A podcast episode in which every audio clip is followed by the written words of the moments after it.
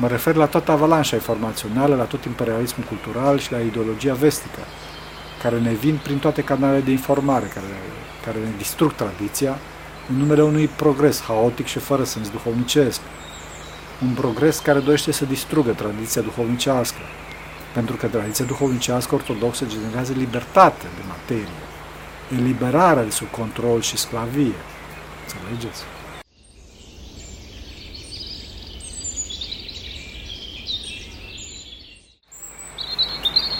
Pentru că cine Sfinților Părinților noștri, Doamne, este Hristos, Fiul lui Dumnezeu, miluiește pe noi. Amin. Hristos a înviat. Vedem că la începutul activității sale misionare, Hristos a binecuvântat nunta, căsătoria, a binecuvântat familia, după cum ne spune Sfântul Ioan Teologul în Evanghelia sa. După asta, Sfântul Ioan, Sfântul Ioan Teologul notează tulburările cele bune pe care Hristos le provoacă. Cu izbo- cu, le provoacă cu izgonirea negustorilor din templu și cu faptul că le-a spus iudeilor să dărâme templul acesta da? și Domnul îl va ridica în trei zile.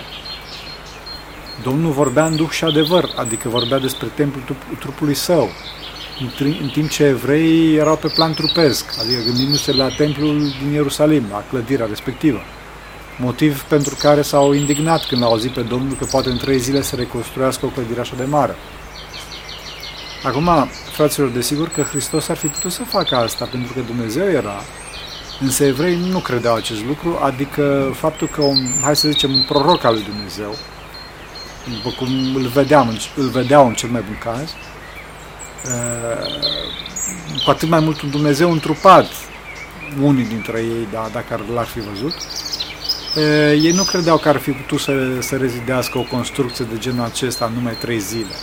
Înțelegeți? Gândirea lor materială și materialistă nu îi lăsa să conceapă că e posibil ca ceva care fusese construit în, în 46 de ani să fie refăcut de un om duhovnicesc, ca să zicem, în trei zile. Vedeți că trupescul este foarte limitat și Hristos încearcă să îi scoate de acolo spre duhovnicie prin tulburarea cea bună, după cum vorbeam, despre care, tulburarea despre care am vorbit mai pe larg în clipul despre slăbănoci. După asta, în următorul capitol, Sfântul Ioan ne ridică și mai sus și ne prezintă începutul duhovnicirii prin discuția din, din, dintre eh, Sfântul Nicodim, care era fariseu și ucenic de taina lui Hristos, și Domnul, da? în care se vorbește despre botez, ca și nașterea din apă și din Duhul cel Sfânt. Vedem iarăși această preocupare constantă a lui Isus să-i ridice pe oameni de pe planul trupesc, pe planul duhovnicesc. Se le oferă o nouă perspectivă care se scoate, se scoate din moartea trupului la viața Duhului. Chiar dacă oamenii se problematizează, se tulbură cu tulburarea bună, după cum spuneam, cu această nouă învățătură. Țineți minte pe, pe Nicodim, pe Sfântul Nicodim, cum se întreabă, voi, cum pot să intru eu iarăși în pândecele mamei și să mă din nou? Înțelegeți? Domnul își oferă învățătura folosind analogii și simboluri din universul trupesc cu care erau familiarizați în interlocutorii săi pentru, pentru a-i ridica pe plan duhovnicesc. După cum spuneam în episodul despre slămădogi, apa apare des ca și simbol al Duhului, pentru că apa e moale, e smerită și dătătoare de viață pe plan trupesc. La fel și Duhul, pe plan duhovnicesc, seamănă cu apa, înțelegeți? Da, Duhul este, este persoana, este Dumnezeu. O altă tulburare se naște, tot legată de apă și de Duh, de curățirea duhovnicească, între ucenicii Sfântului Ioan Botezătorul și ucenicii Domnului. De ce între ucenici? Pentru că Domnul, fiind disihast, nu boteza el, ci ucenicii lui, după cum notează Sfântul Ioan. Când este solicitat să-și apere poziția, Sfântul Ioan Botezătorul nu numai că nu și-o apără, ci din contră, îl validează pe Domnul ca și Hristos, ca cel care a luat totul din cer, ca duhovnicie absolută. Înțelegeți? După, după asta, Hristos acționează și mai duhovnicește și mai isihast. Adică atunci când realizează că farisei au aflat că ucenicii lui botează mai mulți decât uh, ucenicii și decât Sfântul Ioan Botezătorul, atunci Domnul se retrage în Galileea. Nu, cum să zic așa, nu apasă pe betală, nu se pune frontal. Se retrage. Acum, ca să retragă în Galileea, trebuia să treacă prin Samaria, o regiune spurcată pentru evrei, care se considerau pe sine puri, neamestecați cu alte neamuri. Samarinenii erau spurcați pentru evrei pentru că aceștia în istorie se combinaseră cu alte popoare, mă rog, întreagă istorie.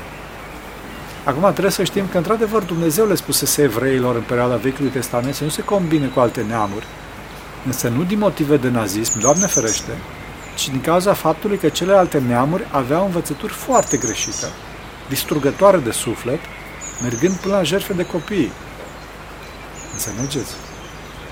Acum, fraților, noi din cauza asta trebuie să ne iubim neamul, pentru că în el are o învățătură de credință de succes. De succes. Fraților, nu ne iubim neamul pentru că îi urâm pe ceilalți oameni, Doamne ferește. Și noi ne considerăm pe noi mai buni. Pentru că asta e o formă de mândrie, de nazism, care vedeți unde a dus în timpul celui de-al doilea război mondial. Ceea ce este foarte interesant aici este faptul că iudeii erau foarte mândri de trecutul lor, așa zis, pur. Însă, după cum le reamintește și Mântuitorul, realitatea este că erau ucigași de profeți și închinători la idoli și ei. Dacă nu credeți, citiți cărțile regilor și veți vedea acolo ce se întâmplă. În cazul Mântuitorului vedem exemplu perfect, perfect de comportament față de cei păcătoși. Adică iubim pe păcătos și urâm păcatul. Urâm păcatul. Înțelegeți? Asta se vede foarte bine în cazul femeii samarinence. Întâlnirea dintre Hristos și femeia samarineacă, fraților, este plină de bucurie, de delicatețe, dar și de înțelesuri adânci. Vedeți că Hristos s-a așezat de, osteni, de, de, de osteneală, a fost ostenit de călătorie la fântâna lui Iacov. Da? Fântâna lui Iacov, cum îi spune, izvorul de apă al Vechiului Testament. În timp ce ucenicii lui erau plecați în oraș ca să cumpere merinde. Asta arată și faptul că Hristos era un om adevărat, da? adică nu numai Dumnezeu, ci și un om adevărat care se ostenește, frate, care se obosește. Însă, dincolo de asta, arată încă o dată caracterul isihast al lui Hristos. Vedeți că era mult mai ostenit decât ceilalți care aveau puterea să meargă până în oraș. Asta arată că Hristos era mult mai postitor decât ceilalți, înțelegeți? Și îi plăcea liniște. Astfel, vine o femeie samarineacă să scoată apă la cel de-a șaselea ceas, adică la amiază, fraților. Da. De ce notează Sfântul Ioan, teologul, că vine la al șaselea ceas? Acum, poate și ca să spună că Hristos era ostenit de căldură, ca om. Nu știu, însă spun că spune un, spun unii că femeile n-aveau voie să meargă la amiază singure în locuri publice, pentru că nu se cuvenea, că era cald și erau mai dezgolite. Înțelegeți? Nu se, nu se cuvenea. Deci Samareneanca venea oarecum așa mai ilegal acolo, înțelegeți? Cu toate astea, Mântuitorul se face că nu vede intențiile ei mai trupești, să zicem, și intră în vorbă cu ea, spunându-i, dăm să beau. Domnul face asta pentru că știa sufletul care era totuși preocupat de cele mai înalte. Eh, fraților, acum o mică paranteză, că tot vorbim de... Niciodată să nu judecăm o persoană după aspectul ei și după comportamentul ei. Fapta, desigur, se judecă, însă persoana nu. Nu știm niciodată cine este celălalt și de ce o face. Vedeți că în cazul femeii samarinence, ea săraca nu știe altfel, așa a fost învățată. A fost învățată cu o credință trupească. Credea că Dumnezeu se găsește numai prin templu de pe muntele Garizim, unde erau ei.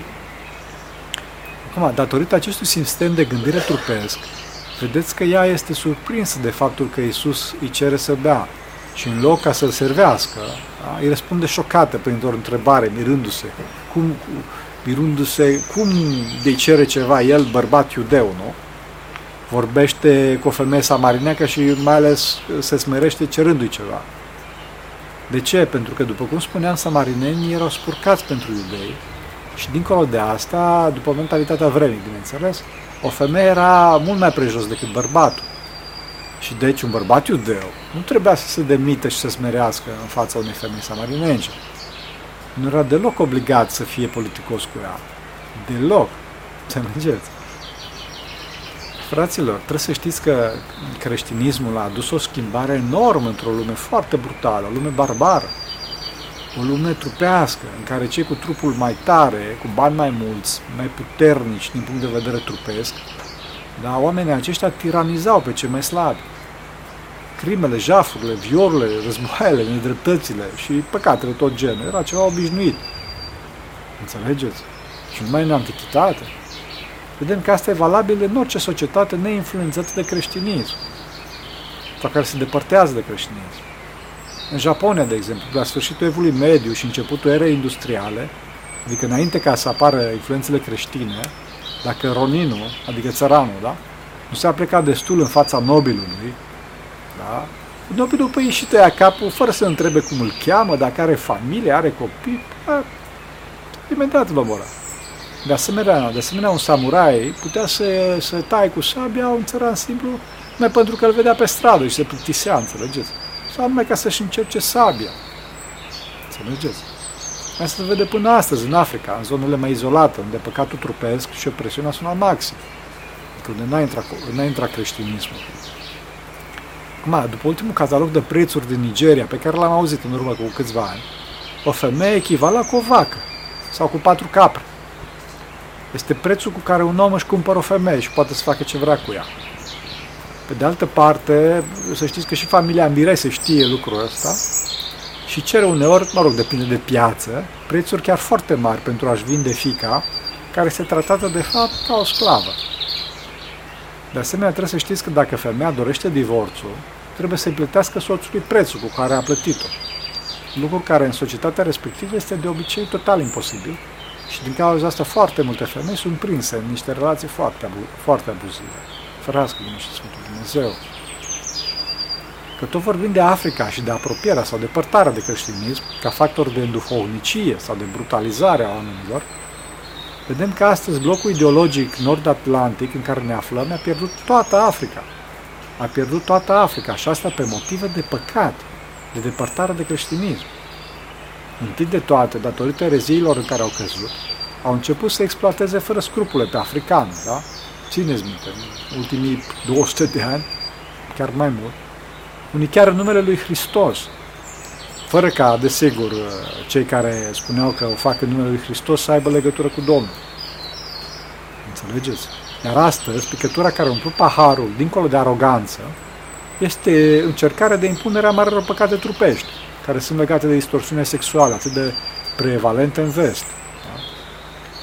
Da? Africanii, acum fiind prin natura sărăciei lor mai aproape de creație și deci de creator, au rejectat toate astea și au criminalizat prin legi distorsiune sexuale, păcatele împotriva firii, împotriva creației. Știți că s-au dat legi.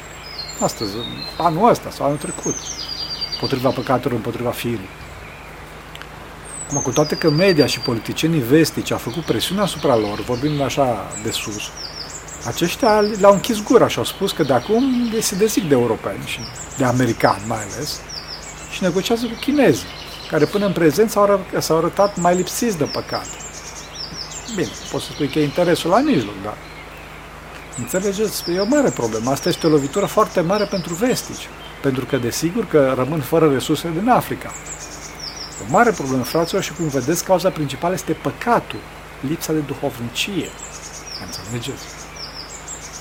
Femeia samarineancă era și ea trupească, însă vedeți că era deschisă dialogului. Hristos care vede asta nu-i răspunde la întrebarea ei trupească referitor la segregarea etnică dintre iudei și samarineni, ci merge direct la duhovnicie, cum spuneam. Încearcă să o ridice la o abordare mai duhovnicească a vieții și atunci probleme trupești de segregare și așa mai departe se stompează, devin secundare și oarecum se rezolvă.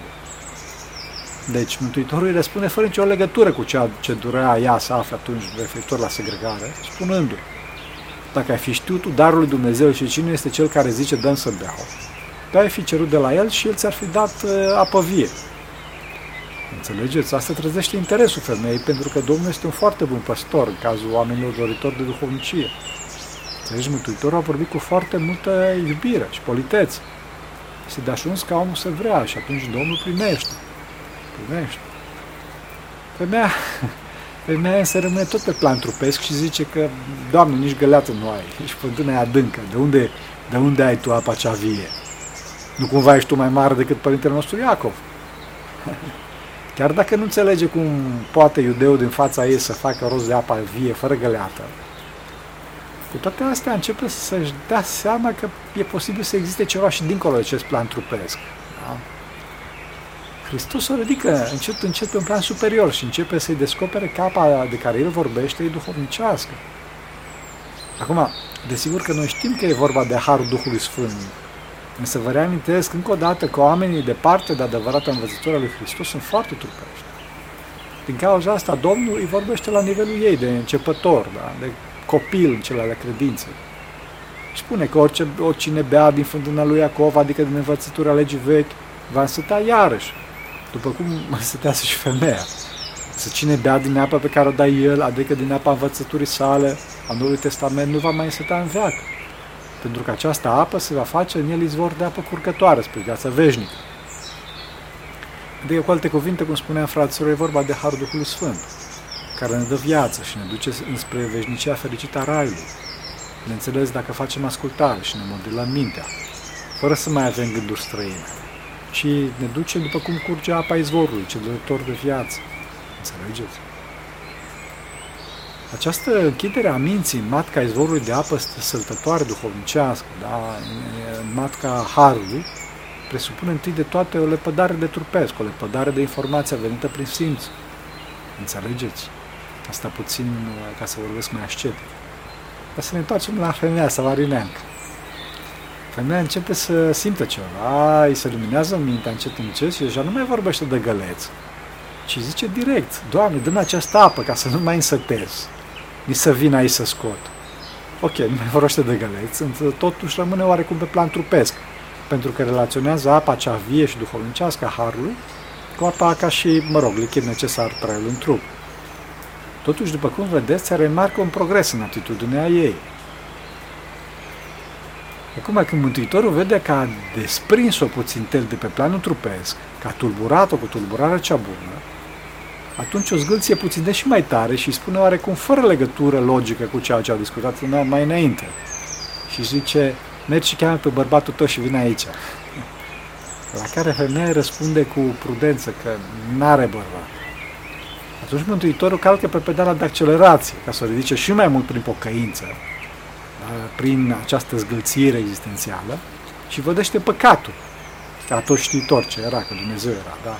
Și zice, bine ai zis că n-ai bărbat, că cinci bărbați ai avut și cel pe care l-ai acum nu ți este bărbat. Aceasta adevărat ai zis. Wow, zice femeia, Doamne, văd că tu ești proroc. Fiind iarăși, bineînțeles, tulburată din plin, cu tulburarea cea bună, cum spuneam. Pentru că era evident pentru ea că iudeul din fața ei n-avea de unde să știe toate aceste detalii din viața ei dacă nu era proroc. Înțelegeți? Vedeți că Isus o acceptă ca persoană, însă nu acceptă păcatul. Spune asta legat de extremismele, extremele trupești din societatea vestică de care am vorbit puțin mai înainte. Dacă cineva păcătuiește, mai ales dacă are păcat împotriva firii, este cu totul destructiv să acceptăm păcatul. Da? Numai pentru că îl acceptăm pe el. Altceva păcătosul și altceva păcatul. Pe păcătosul iubim, păcatul nu acceptăm. Să nu uităm că aceste păcate împotriva firii duc la stingerea de neam. Mai ales astăzi, când avem o mare problemă cu natalitatea. Înțelegeți? E iarnă demografică. Dacă promovăm astfel de păcate, ne condamnăm ca neam și ne ducem la extinție. Dincolo de faptul că ne paște iadul. Înțelegeți? Dacă însă omul se pocăiește, atunci se duhovnicește, se desprinde de planul trupesc. Însă pentru asta trebuie să-L cunoască pe Hristos. Acum, venea că îl cunoscuse pe Hristos și vorbește cu el, era total desprinsă de planul trupesc și întreabă ceva care, iarăși, nu are legătură logică cu discuția lor, însă era problema duhovnicească care o frământa pe ea, în știința ei, bineînțeles. Întrebarea era duhovnicească, să viziunea, viziunea religiei ei tot trupească era, da? Pentru că ea întreabă de fapt în care loc trebuie să se închine lui Dumnezeu. La Garizim sau la Ierusalim? Cu toate că Domnul face foarte clar că mântuirea din iudei este, adică în orice religie sau orice sectă este adevărată. Da? După asta Hristos o ridică și mai sus, în iubire, da? în duh. Și după o mică introducere, ca să nu tulbure total, da? introducere în care zice, crede-mă femeie că vine ceasul. Da? în care adevărați închinători nu o să se închine nici acolo pe munte și nici la Ierusalim, da? după această scurtă pregătire zice iarăși că vine ceasul și acum este când adevărați închinători se vor rutina Tatălui în duh și adevăr. Că și Tatăl astfel de închinători își dorește. Bang! Înțelegeți? Distrugerea totală a planului trupesc și transformarea omului în om duhovnicesc, capabil de unire cu Dumnezeu total iubitor și duhovnicesc și adevărat. În cauza asta Hristos a continuat. Duhul este Dumnezeu și cel care se închină lui Dumnezeu trebuie să se închine în Duh și adevăr. Înțelegeți? Pentru cine este liber și se închină în Duh și adevăr, Dumnezeu este pretutinde. Și deci poate să aibă rugăciunea neîncetată și bucuria neîncetată, chiar dacă recunoaște lăcașurile de cult, ca locuri prin excelență propice pentru rugăciune. Omul este liber și se poate ruga oriunde, rugăciunea încetată. Omul începe să trăiască raiul din inima sa încă de aici, de pe pământ.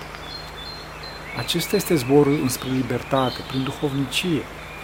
Libertatea nu poate să provină din materie, fraților, pentru că materia are ca principiu limitarea, grija.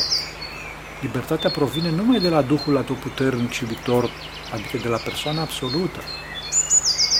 Din cauza asta, libertatea este de fapt posibilitatea de a ajunge la perfecțiunea personală veșnică a lui Dumnezeu, posibilitatea de a ajunge să trăim adevărul și existența perfectă. Libertatea nu este ca să adunăm materie, fraților, în clipa în care grămădim materie și lucruri trupești în viața noastră, ne îngrădim, de fapt, libertatea.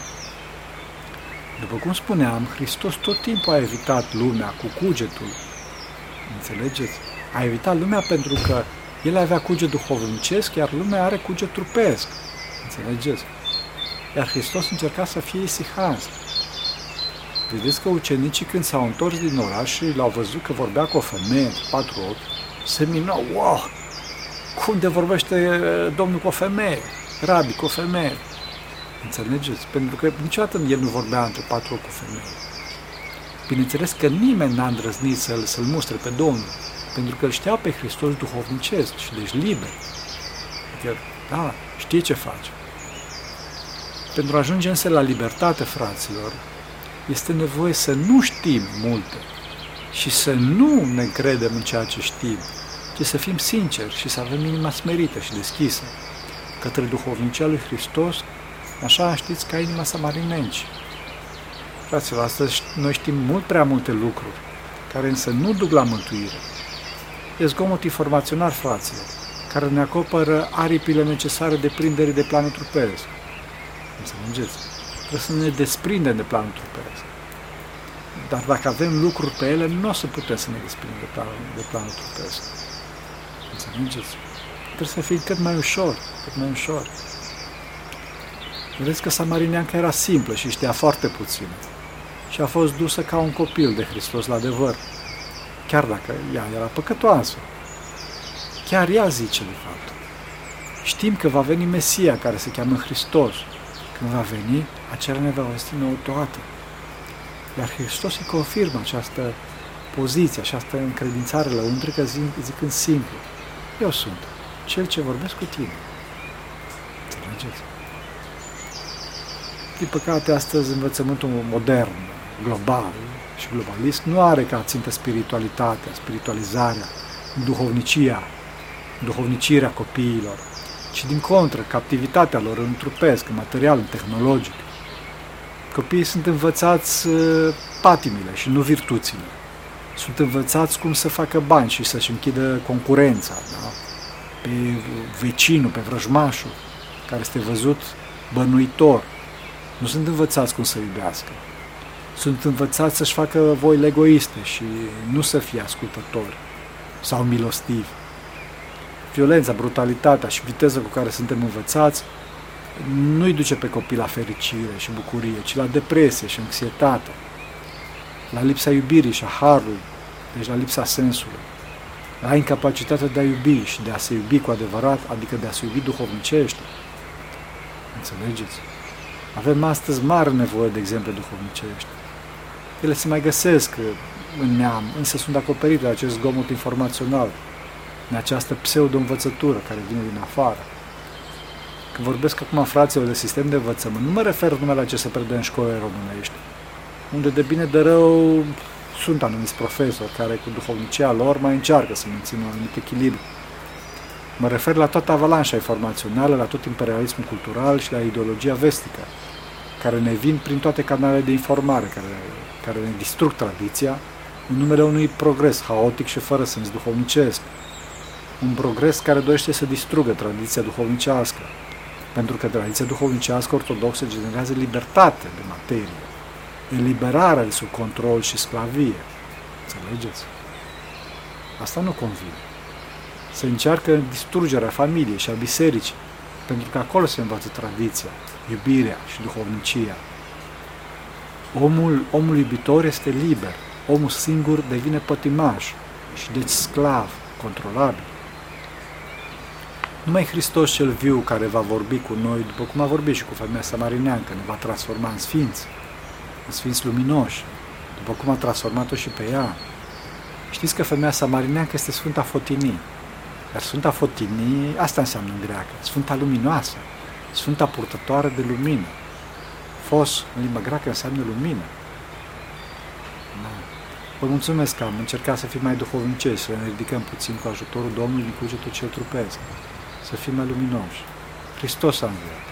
Petru, Vecioare Sfinților Părinților noștri, Doamne, Iisus Hristos, Fiul Lui Dumnezeu, miluiește pe noi. Amin.